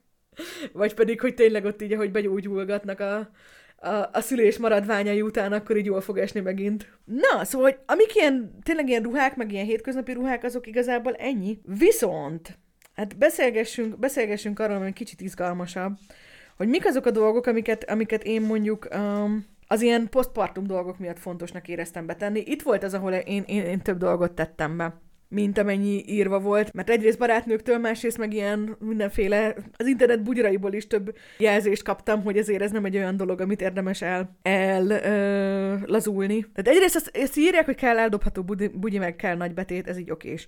Viszont arról mondjuk nincsen szó, de mondjuk, hogy a nagybetét mellett lehet, hogy érdemes, hogy legyen nálad kisbetét, hogyha több napig maradsz bent, tehát hogy egyszerűen normális tisztasági betét, vagy hát nem is tisztasági betét, de hogy ilyen menstruációs betét legyen nálad. Másrészt meg, hogy amiről szintén nem esik szó, hogy, hogy az elején ugye, pláne egy, egy hüvei szülés után, ott azért rendet tartani, mosakodni egy nagyon-nagyon bonyolult, nagyon komplex dolog, illetve hát azért borzalmas, tehát amellett, hogy borzalmas állapotokban van, emellett ugye nagyon erős vérzés is, ugye nagyon-nagyon fontos. Úgyhogy ehhez a leges-leges legjobb ilyen tipp, amit én kaptam, hogy mit érdemes vinni, ez egy ilyen speciális eszköz, amit hordozható bidének hívnak. Igazából úgy néz ki, hogy egy, mint egy kis palack, meg tudod tölteni vízzel, a tetejét befogod, akkor nem jön ugye belőle a víz, és az elején meg van egy ilyen visszakanyarodó, kihúzható kis nyaka, amivel ugye azt meg tudod csinálni, hogy hát így, ahogy ülsz a WC-n, ott igazából el tudod magadat mosakodni. És erre mindenki nagyon-nagyon esküdött. Ezt nem írta a, a lista, viszont marha jó ötletnek hangzott. Nyilván, hogyha emellé ilyen intim mosakodót, akármicsodát beteszel, illetve hát vannak ugye ilyen kis intim törlőkendőcskék, nem tudom, hogy azoknak ilyen ilyen heavy duty-ban mennyi helyük van, de mondjuk én olyanból is bedobtam egy adaggal, mert szerintem nem árt. De hogy minden esetre az biztos, hogy, hogy, hogy ez, a, ez a hordozható bidé dolog, ez szerintem egy nagyon nagy találmány, és, és, és aki használtatom, mindenkitől azt hallottam, hogy nagyon-nagyon hasznos. Na hát ez nincsen rajta a listán. De mondjuk ugyanemellé amit amúgy mondjuk én babatörlőkendőkének vennél, vettél én például ezt a Water Vibes-os, ilyen teljesen minimális kis törlőkendőcskét amúgy is beszereztem. Ilyenből is, hogyha mondjuk azért így van a lányos dolgaid mellett egy adaggal, az biztos, hogy nem árt. Illetve én még szintén, szintén ide dobtam be egy doboz, doboz panadolt, vagy valami, valami ö, olyan fájdalomcsillapítót, amit, amit amit, amit lehet használni. Érdemes utána, utána járni, itt a koffeinmentes paracetamolra mindenki azt mondja, hogy az úgy egy ilyen safe bet. Nyilván azért szóljál előtte az orvosnak, hogyha beveszel, de mondjuk az ilyen, és azt akarom mondani, hogy kisebb fájdalomra, de valószínűleg azért az is eléggé, eléggé brutális, szóval, hogy az ilyen normálisabb, vagy ilyen önállóan is menedzselhető fájdalom mennyiségre nem árt szerintem, hogyha van, van az embernél, mert ilyesmik. Illetve a, a, emellett a, az ilyen hordozható bidé mellett a másik ilyen nagy találmány, amiről több anyuka nagyon-nagyon áradozva mesélt, és nagyon-nagyon nagyon lelkesen számolt be. Ez az úgynevezett jégbetét, amit én amennyire úgy tudom, hogy például az amerikai kórházakban mindenhol adnak is, nálunk nem nagyon hallottam erről, úgyhogy én beszereztem egyet. Tehát ez az a lényeg, hogy egy ilyen nagy betét, amit beleteszel a bugyikádba, és annyit tud, hogy ahogy megtöröd, akkor utána egy pár óráig ilyen nagyon-nagyon hideg lesz. Állítólag így az első időszakban, mondjuk egy gátmetszéses szülés után, vagy egy akármilyen, szül, nem tudom, hüvei szülés után, ez így állítólag aranyat ér, úgyhogy ezt még szerintem érdemes, érdemes ide csapni. Olyan, mint hogy egy táborra készülne. Amúgy az a vicces, most ezt nagyon-nagyon hülyén fog hangzani, tehát jó, nem pont a, a jégbetét, meg a nem tudom, hordozható bidé az, amiről a tábor eszembe jutott, de hogy amikor így pakoltam össze a ruhákat, meg ugye kellett pakolni ugye az ilyen kajálós cuccokat, hogy akkor ott így szedegettem össze, hogy ó, és akkor egy kis bögre, meg akkor egy kis tányér, meg akkor ezé, akkor ott a konyharuhába belecsavarom a, az evőeszközöket, az tényleg full olyan volt, így nem tudtam, hogy miért vagyok ilyen lelkes, és rájöttem, hogy annyira ingerszegény volt ugye az egész 2020 a, a járvány miatt. Annyira vágytam már utazni, hogy most itt konkrétan tényleg ugyanaz az érzés volt, mint amikor, amikor így a repülőre készülsz felszállni, és akkor ott így gondolod végig, hogy akkor nem tudom, ja igen, igen, akkor ki kell nyomtatni a, izét a beszállókártyát, meg akkor legyen nálam a, a személyi, vagy akkor legyen nálam a izé útlevél. Tényleg amúgy, tényleg ez az érzés nekem is nagyon-nagyon eszembe jutott. Csak hát ugye itt ez volt a szép, hogy, hogy, hogy pakolj össze egy ilyen kis tábori cuccot, hogy ú, kellenek bele a csini ruhák, meg kellenek bele a kaják, meg kell bele a törcsi, meg hogy ú, akkor kontaktlencse, meg így pakold össze azt, hogy a szétépett izé, puncokódra hogyan fogod lejegelni, meg tisztán tartani az első két napban, tehát hogy ilyen kicsit ilyen, hát vegyes érzelmek, maradjunk ennyiben, hogy finoman szólva is vegyes érzelmek. De talán ez, ez, ez amúgy szerintem az egész pakolásnak. Tehát egy, egyrészt így, tehát hogy ez a managing expectations, tehát hogy így a, az elképzeléseknek, meg az elvárásoknak a, a realizálása, vagy hát ilyen, ilyen realisztikus tétele szerintem egy nagyon fontos része azért a szülésre felkészülésnek, és mondjuk tényleg egy pár ilyen videót az ember végignéz, hogy hm, a posztpartum napokra, napokra mit érdemes magaddal vinni a kórházba, és akkor ott ilyen anyukák elmesélik, hogy akkor milyen irányba és hogyan szakadtak, és ez milyen érzés volt. Nehéz végighallgatni, viszont valószínűleg nagyon-nagyon-nagyon-nagyon hasznos. Na, és akkor hát a következő nagy kategória, hogy mi az, ami ilyen szoptatásos dolgokhoz szerintem kell. Egyrészt ez kéri is a, a kórház, hogy vigyél magaddal két darab cumis üveget. Nyilván a cumis üvegből ők általában tápszert akarnak a bébinek adni, ezt nyilván minden annyira szeretnénk, hogy tápszert kapjon a bébi, hiszen az lenne a legjobb, hogyha lenne neki elég minden más, amit tud kapni. Ezzel együtt is amúgy is otthon is szükség van üvegre. Én, amit érdemesnek tartottam, egyrészt, hogy igyekeztem a üvegeknél nagyon utána nézni, hogy, hogy olyan fajták legyenek, amik, amik hosszú távon is használhatóak, illetve valószínűleg azért ilyen olyanok, hogy a babának jobban tetszhet. Tehát egyrészt a, mindenképpen érdemes odafigyelni, hogy ez a nulla hónapos jelzés legyen rajta, ugyanis nagyon eltérő a üvegeknél, hogy hogy mennyi anyagot milyen tempóban eresztenek ki magukon. És egy kisbabának, aki akkor született tényleg egy ilyen icipici kis dióméretű az egész gyomra. Tehát az, hogyha most ott hirtelen, nem tudom, kap az arcába egy ilyen nagyobb mennyiségű valamit, akkor utána az valószínűleg, hát ideális esetben kihányja, és nem pedig belefullad, de hogy na, értitek. Szóval, hogy nem mindegy. Illetve én, én uh, igyekeztem olyat választani, amiknél mondjuk egy olyasmi volt így a forma megfontolás, hogy ilyen természetes, így a, a mellett, a melbimbót leginkább imitálja hogy ezzel is, hogyha arra kerülne sor, hogy mondjuk cumis üvegből kelljen, mondjuk tudom, etetni, akkor sem legyen feltétlenül ilyen teljes elbizonytalanodás a baba részéről, hogy most akkor így melyik anya és melyik nem. Illetve mivel kettő cumis üveg kell, emiatt én ezt jó ötletnek gondoltam, hogy két különböző fajtát, hogy akkor ki lehet próbálni, hogy melyik jobb, jön be jobban a babának. Szóval kell két cumis üveg, ez teljesen okés. Én bedobtam két cumit is. Kellett cumi a babának, általában nem, meg ha mégis, akkor amennyire én tudom, még a kórházban szoktak is adni ajándékba. Én bedobtam kettőt, mert amúgy is megvettem, mert úgy voltam vele, hogy, hogy lehet, hogy kelleni fog. Meglátjuk. Ami viszont szerintem mindenképpen, tehát tényleg ez a, a nulladik dolog, amit a, a ötödik babát szülő, nem tudom, szuper laza unokatestvérem is még ajánlott, meg tényleg rajta kívül mindenki, hogy legyen az embernek melszívója. Miért fontos, hogy legyen nálad melszívó, hiszen hát ott a baba, aki kiszívja, kiszívja az összes anyatejet, ami van. Igen, viszont, hogy a kisbabának is ugye tanulnia kell azt, hogy hogyan kell szopnia, és az anyukának meg szüksége van arra a stimulusra, amit a babától a, a szopáskor kap, ahhoz, hogy elkezdjen termelődni a tej. És hát emiatt, hogyha a baba kicsit béne, akkor nem árt, hogy ott van egy, mondjuk egy, egy melszívó, ami igazából ugye egy viszonylag hasonló, stimulus tud adni az anyukának, és ezzel mondjuk esetleg a tejtermelődést, meg az egész szopási e, dolgot egy kicsit előrébb mozdítani. Illetve sose lehet tudni, hogy mikor fog kelleni. Nekem elég szerencsés vagyok, mert kaptam egy nagyon jó elektromos e, melszívót, Úgyhogy ezt viszem magammal. Eléggé vicces volt, mert hát ilyen, ö, ilyen konnektorba bedugós, viszont lehet beletenni elemet, és akkor beletettem az elemeket, szépen elpakoltam, készen volt az egész kórházi táska, ott áll, és akkor egyszer csak hallom a kórházi táska legajáról, hogy zzz, zzz, zzz, zzz. És akkor jöttem rá, hogy hát nagyon-nagyon szuper, hogy tettem elemeket a dologban, ez azt jelenti, hogy a véletlenül benyomódik a bekapcsolója, akkor ott ő, ő ott nagyon-nagyon lelkesen fogja szívni a nem létező melleket a táska alján. Úgyhogy az egyik elemet akkor kivarázsoltam belőle. Minden esetre megoszlanak erről is a vélemények, hogy most kell-e bevinni a melszívót.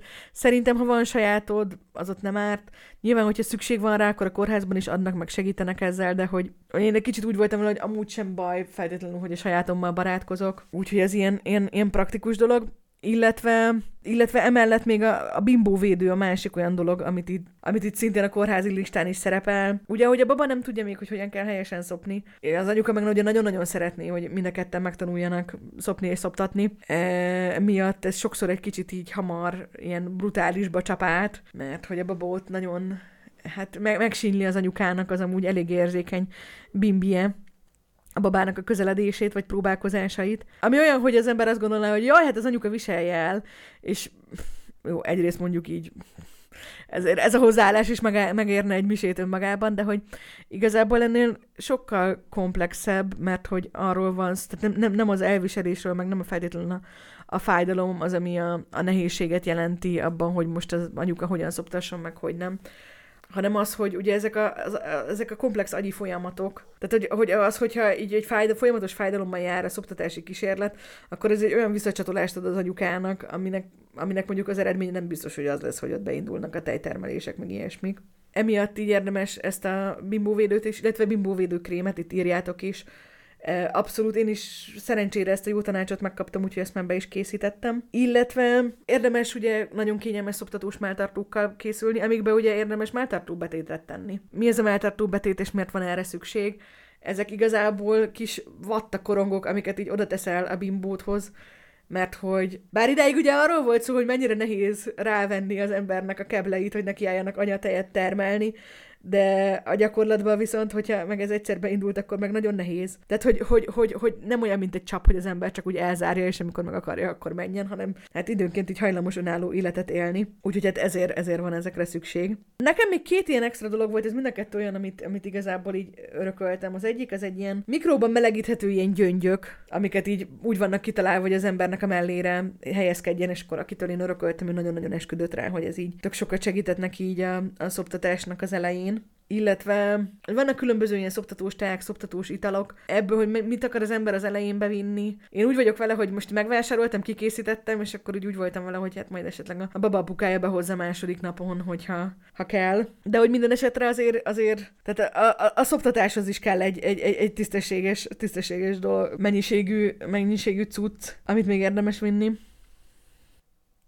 Na jó, és akkor a végére hagytam a jó dolgokat, beszélgessünk arról, hogy mi kell a babának. Tudom, hogy ez most egy kicsit ilyen ijesztő volt, így ez a, az egész postpartum csomag az aranyérpárnától kezdve minden, nem tudom, a jégbetéten keresztül, jégbetétig meg az, a szoptatós dolgok is egy kicsit ijesztőek, viszont így, na, hát azért mégiscsak így az a lényeg, hogy akkor az, azokban a napokban ott már akkor előállt egy kis bébike is. Ez kórházonként eltérő, hogy mennyi mindent kérnek. Szerintem, ugye én állami kórházban szülök, szerintem ez itt ilyen viszonylag standard hogy azt mondják, hogy, hogy vigyél pelenkát, meg pelenkázólapot, meg törlőkendőt, meg popsikrémet. Ha bizonytalan valaki azzal kapcsolatban, hogy milyen popsikrém, meg milyen törlőkendőke, meg milyen pelenka, rá lehet keresgélni, én egy kicsit úgy voltam vele, hogy úgy találomra. Tehát, hogy, hogy több fajta. Tehát pop, popsikrémet azt mondjuk így kaptam ajándékban, mert így olyan volt, hogy ilyen nagyobb, nagyobb baba kinőtte, és közben meg így, nem tudom, jövőre meg már le fog járni, tehát hogy itt a kis tesónak nem jön szóba. Úgyhogy pont kaptam több ilyen teljesen egyszerű. Ez a legstandardebb, ilyen, nem tudom, házi orvos által felírt, ilyen teljesen, teljesen egyszerű legegyszerűbb popóken, popókenőcsöt, hogy úgy voltam vele, hogy akkor azzal nem fogom túl bonyolítani. Max, hát kipróbálom, és hogyha nem jön be a bébinek, vagy piros marad a popója, vagy ilyesmi, akkor majd váltunk. Törlőkendőből vettem több fajtát, nekem eléggé szimpatikus ez, amit ilyen Water Vibes-nak hívnak, aminek igazából nem, öte, nem összekeverendő Water Vital, ugye? De hogy az igazából az a lényege, hogy így gyakorlatilag semmi nincsen benne, tehát tényleg csak víz. Én úgy voltam vele, hogy bármi más törölgetni is az akkor ilyen praktikus. Nyilván vannak ilyen dedikált popótörlőkenőcsök, vagy popotörlőkendők, azokban sincsen sok anyag, tehát hogy nem kell szerintem azért annyira tőlük félni. Ami a pelenkát illeti, itt a méret az egyetlen, ami kicsit ilyen bonyolult. Én még annó vettem egy nullásat, meg egy egyeset. Hát a nullás pelenka az már most nem lenne jó a babára, ha pedig ugye most még ugye bent van. Úgyhogy ezt már most látom, hogy oda fogom ajándékozni majd valahova, ahol, ahol örülnek neki. Hát ugye van az egyes méret, ami azt hiszem ilyen 4 kilóig jó a babáknak, vagy 5 kilóig. Én olyat viszek be magammal a kórházba, de mondjuk többen is jelezték, hogy igazából lehet rögtön inkább a kettes méretű pelenkából, nem tudom, fel töltekezni. Azt pont én kaptam ajándékba egy ilyen pelenkatortát, és ebből például ez a kettes méretű pelusok voltak.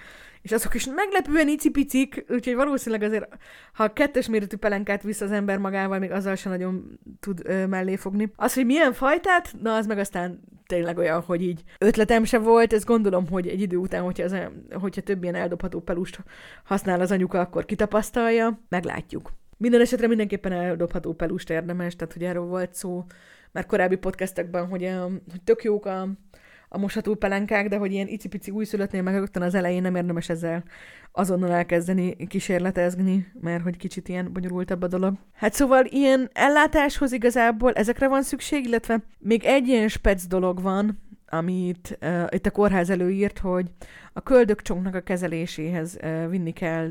Ezt vagy normális ilyen, ilyen patikai alkohollal szokták, itt ezt az Octenicept nevű oldatot volt felírva. Hát ilyet vigyenek magukkal az anyukák. Bementem a patikába, és mondtam, hogy csokolom, és akkor így adtak nekem olyat, tehát hogy semmi extra nem volt benne. Illetve hát nyilván ez is egy, egy a köldökcsonknak a gondolata, meg annak a kezelése kicsit ijesztőnek hangzik, de hát a, a gyakorlatban gondolom ez olyan, hogy majd marha sok segítséget fogunk ezzel kapni, úgyhogy nem kell, nem kell majd magunktól kitalálni a dolgokat. És ezen kívül még kértek öt darab textilpelenkát, tudjátok, ezek a fehér, ilyen muszlinanyagból készült, ilyen teljesen egyszerű ilyen lapocskák. Hogy miért van szükség ötre, nem tudom, de mondjuk az biztos, hogy ebben mindenki egyetért, hogy ez egy nagyon-nagyon fogyó eszköz. Szóval a babának ilyen, ilyen ellátós dolgokhoz erre van szüksége. Itt még a kórház megengedi, hogy vigyél magaddal egy darab kis takarót. Én ezt egy ilyen sima, ilyen cuki, ilyen igazából ilyen teljesen átlagos, semmi extra, nem dedikált babatakaró, csak ilyen pici méretű viszek magammal, illetve, hogy lehet sapkát meg kesztyűt vinni neki. Na most a helyzet az, hogy újszülött méretű sapkából, meg ebből az újszülött méretű kesztyűből elképesztő mennyiségűt ö, kaptunk ajándékba, és ezek mondjuk szerintem tipikusan azok a dolgok, amiket csak és kizárólag az első hétben lesznek használva, mert egy hét után mondják azt, hogy akkor már lehet vágni a babáknak a körmét, és én szerintem akkor fogom is vágni a babának a körmét, tehát nem, nem akarom őt élete végéig vagy hát ilyen nagyon sok ideig kesztyűben járkáltatni, mert szerintem az így fontos neki, hogy ott tudjon fogdosni, meg ilyesmik. Viszont, úgyhogy pont emiatt nagyon örültem, hogy lehetőség van, úgyhogy vagy három pár kis kesztyűt bedobáltam. Emellé meg sapikból is többet betettem, miatt így remélem nem fog engem elvinni itt a babaruha rendőrség. De a helyzet az, hogy ugye én nagyon-nagyon kopasz babára számítok, tehát úgy voltam vele, hogy ha divatozzon szegény kis sünis sapiával. Másrészt meg, hogy tényleg ki tudja, hogy mennyi ideig lesznek rájuk ezek a, az újszülött csapik. Tehát úgy, jó, egy picit hagytam magamat elcsábulni, na, kövezzetek meg.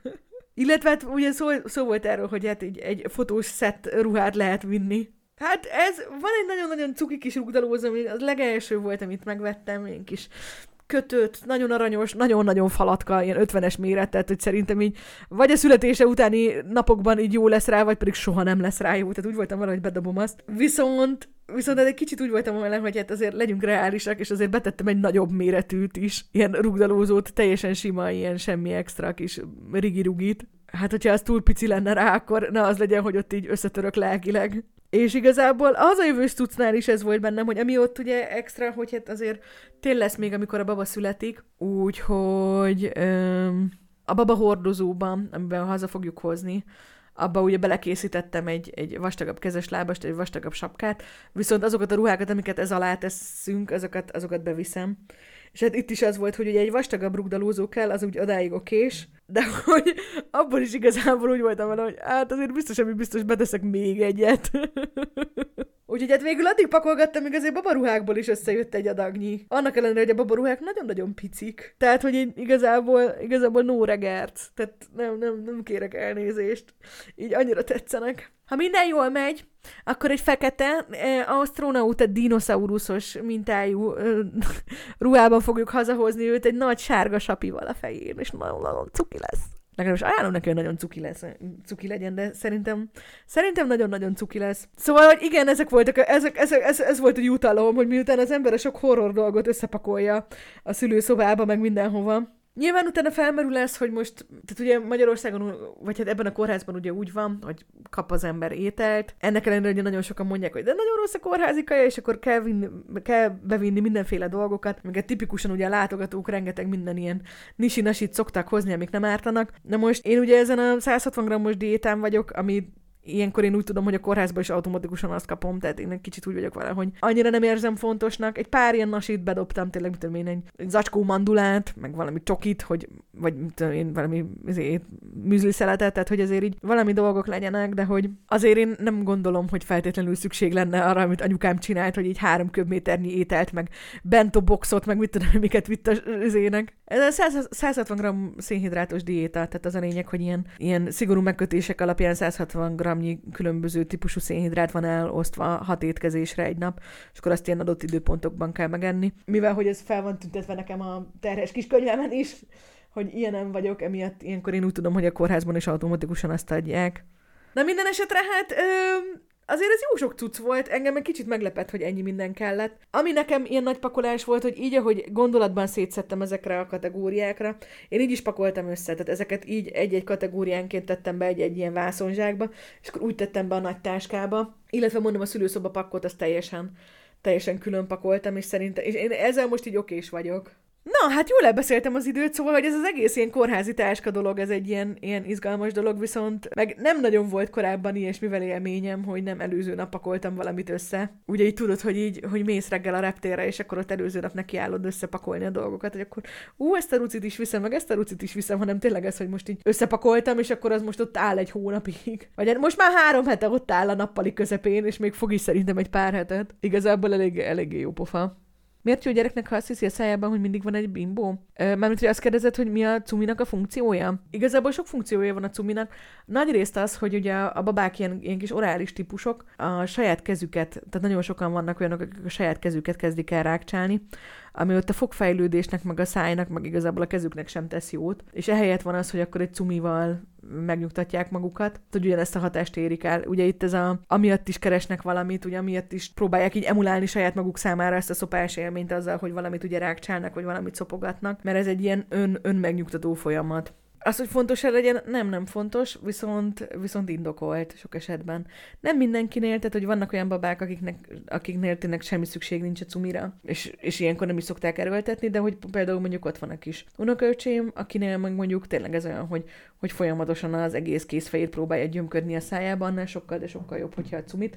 Arról nem is beszélve, hogy így, így hogy most már fél éves, így például a, a cuminak a használatával egy csomó ilyen finom motorikus skillt is megtanul amikor mi kicsi gyerekek voltunk, akkor volt egy ilyen nagyon nagy e, cumi ellenesség. Azóta ezt egy kicsit szerintem így revizionalizálták, és így látszódik, hogy igazából egy ergonomikus, jó cuminak sokkal kevesebb rossz hatása van, mint hogyha ilyen rákcsálós baba lenne, és nem kapna cumit. Szóval hát nagyjából így. De hogyha érdekel bővebben a téma, érdemes utána olvasni, mert amúgy tényleg, tehát én, én, én, én, nekem nagyon kis felületes tudásom van róla. Ez is szerintem egy olyan dolog, amivel érdemesebb, kicsit rugalmasabbnak lenni.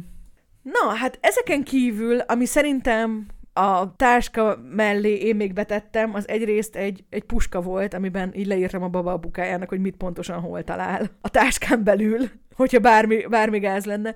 Illetve szintén ide tartozik a másik dolog, amit így a, a, ami, ami, ami, ami nagyon-nagyon fontos, hogy hogy egy tudulisztet írni, hát vagy a partnerednek, vagy aki segít neked a szülés körül, ugyanis amíg te a kórházban vagy, egy csomó mindent el kell intézni. Nem kell nagyon bonyolult dolgokra gondolni, de mondjuk onnantól kezdve, hogy mondjuk így kiértesíteni a rokonokat, nem tudom, felhívni a védőnőt, a gyerekorvost, a nem tudom, nekem például, nem tudom, szakorvost, tehát hogy egy csomó mindenkit, a könyvelő külön kérte, hogy aznap, hogyha megvan a gyerek, akkor így, így szóljunk neki, mert akkor úgy indítja be így a, nem gyesnek hívják, mert ez csednek az igénylését, stb. Úgyhogy ez ezekről, ezekről érdemes egy ilyen pontos listát csinálni. Az ilyen kiértesítések, meg ilyesmik mellett én felvettem rá ilyeneket is, hogy, hogy akkor a baba ülésbe beletettem azt a kezes lábast, azt akkor ne hagyja otthon, aznak akkor jönnie kell vele együtt, akkor az, hogy ki mindenkinek kell e-mailt írni, előre kigyűjtögettem e-mail címeket, sőt, meg is írtam így az e-mailnek a nagy részét nagyjából, hogy akkor ez úgy mehet majd. Illetve hát itt még a lakás kapcsán is, tehát például az, hogy mondjuk nálunk elég hűvös szokott lenni, még mondjuk a kisbabának az első hetekben fontos, hogy jó meleg legyen, tehát az, hogy akkor itt fel van ilyesmi a listán, hogy, hogy jó meleget csináljon, illetve az, hogy azokat a szobákatnak az utolsó ilyen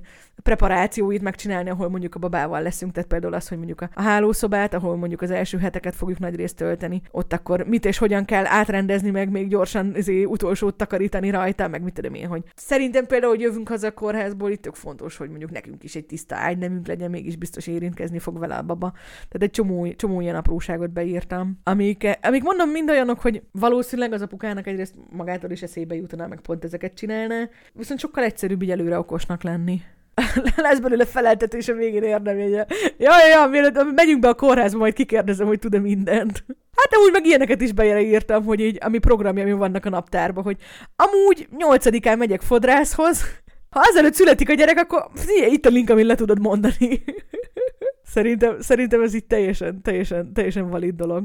De hogy minden esetre, tehát előre szerintem ezeket megírni tök praktikusak. De mondom, tehát, hogy tőlem ez nem idegen, tehát, hogy egyszerűen van egy hatalmas nagy bébis to list, aminek by the way annyira jó érzés, hogy a végére értünk. Tehát, hogy, hogy van egy ilyen, hogy egy lumi to része, és akkor így maradt rajta egy három-négy dolog, és akkor van egy ilyen nagy done oszlop, amiben meg így van 200 elem, és akkor olyan jó érzés volt csak így át, átpakolgatni a dolgokat. Ilyen nagyon nagyon-nagyon nagyon kellemes, nagyon kellemes.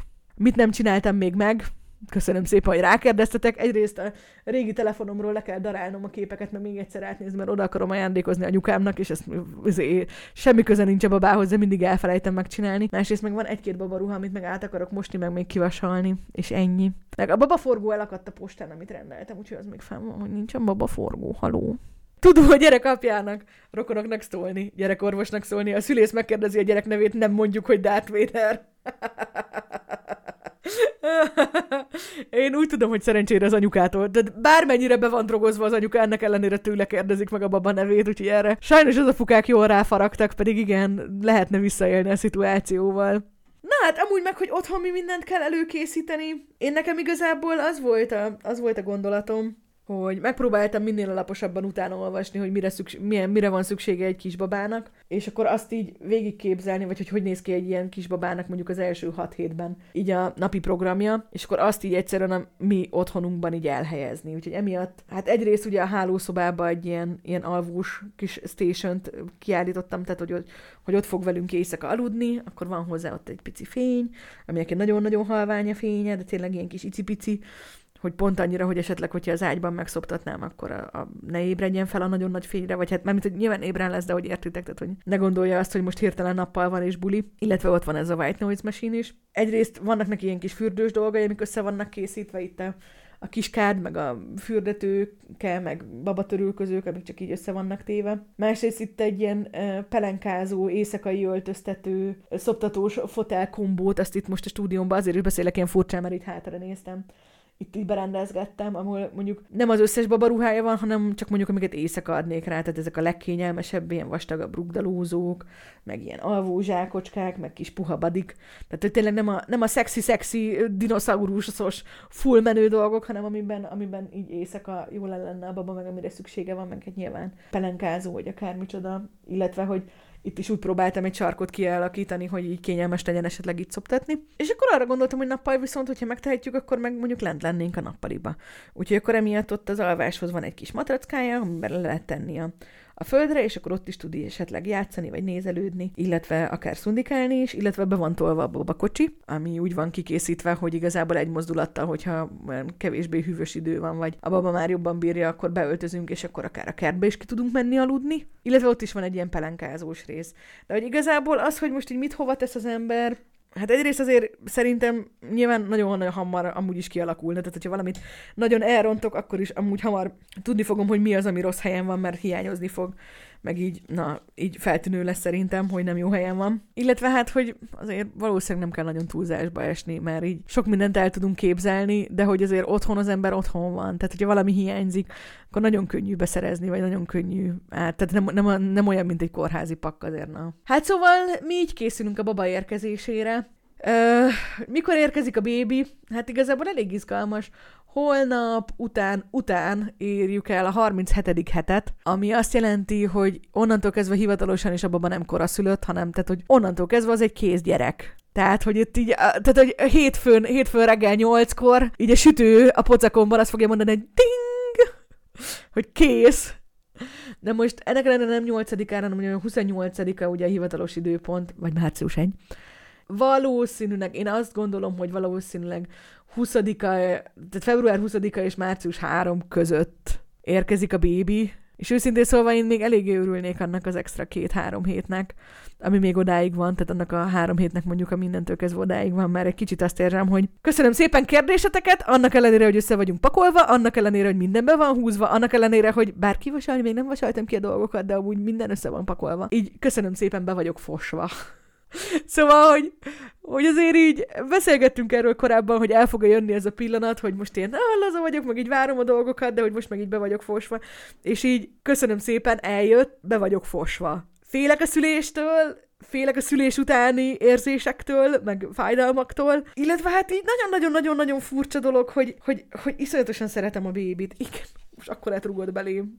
Szóval, hogy iszonyatosan, iszonyatosan szeretem ezt a kis virtuális lényecskét, aki itt növekszik bennem, de hogy őrült nagy változás, hogy innentől kezdve életem végéig ő egy önálló személyiség lesz, aki így kint lesz, és akkor így rám van vízve, és akkor én próbáljam meg életben tartani, és úristen. Tehát szerintem nagyon furcsa és nagyon pervers helyzet lenne az, hogyha nem lennék befosva. De szerencsére be vagyok fosva. Úgyhogy erről ennyit. És hát valamint a TikTokos hölgyet tudom idézni, aki így mondta, hogy I want to have the baby, but I don't want to have the baby. I want to acquire the baby, but I don't want to have the baby. Tehát, hogy így a, a szülés részével különösen is problémáim vannak. Én mondjuk magával a szülésre kicsit úgy vagyok, hogy most ez egy két nap, azt így fejen, tehát igazából az ugye, tehát hogy jó, azon át kell esni, az muszáj, de azért úgy nem, nem, nem tehát jó, jó lenne jól kikerülni belőle, na. Na hát amúgy igen, milyen szerencsés, hogy ennyi pelus van itthon, mert így az, hogy be vagyok fosva, az nem jelent komoly gondot, tehát ennyit erről. Na, um, a továbbiakban is szeretném amúgy a podcastet folytatni. Nem tudom, hogy mennyire tudom majd itt az utolsó időkben tartani a heti rendszerességet. Azt meg, hogy miután megszületett a baba, utána hogyan tudom tartani, arról ötletem sincsen. Viszont hát akkor a magam, magam kis uh, kaotikus, meg nem rendszeres módján azért szívesen folytatnám a dolgokat. Úgyhogy te többek között majd így elmesélem, hogy milyen, szülés, meg hogy milyenek az első időszakok a babával. Tartsunk ott! Tartsunk ott! Minden esetre nagyon szépen köszönöm, hogy ezt a mai epizódot végighallgattátok, remélem okultatok belőle, vagy ha más nem, akkor legalábbis voltak érdekes és meglepő fordulatok benne. És hát nagyon szépen köszönöm mindenkinek, akik itt a személyes élményeitekről meséltetek. Nyilván kicsit azért realisztikusabb, hogyha itt ilyen gyakorló anyukák mondják el, hogy nekik mi jött be, mint az, hogyha én mondom az elméleteimet. Köszönöm szépen a figyelmet, hogyha valamilyen podcastes ö, fórumon hallgattatok, így akár Spotify-on, akár iTunes-on, akár bármelyik ilyen podcast hallgatókában, akkor hogyha hagytok ö, jó értékelést rólam, akkor ezt köszi, de igazából annak még jobban örülök, hogyha adtok nekem visszajelzést, hogy milyen témákról hallanátok szívesen. Ezt megtehetitek a casual.lumikukacgmail.com címem, illetve igazából bármilyen más formátumban. Nagyon szépen köszönöm, hogy itt voltatok, és hát akkor hajrá, bébike!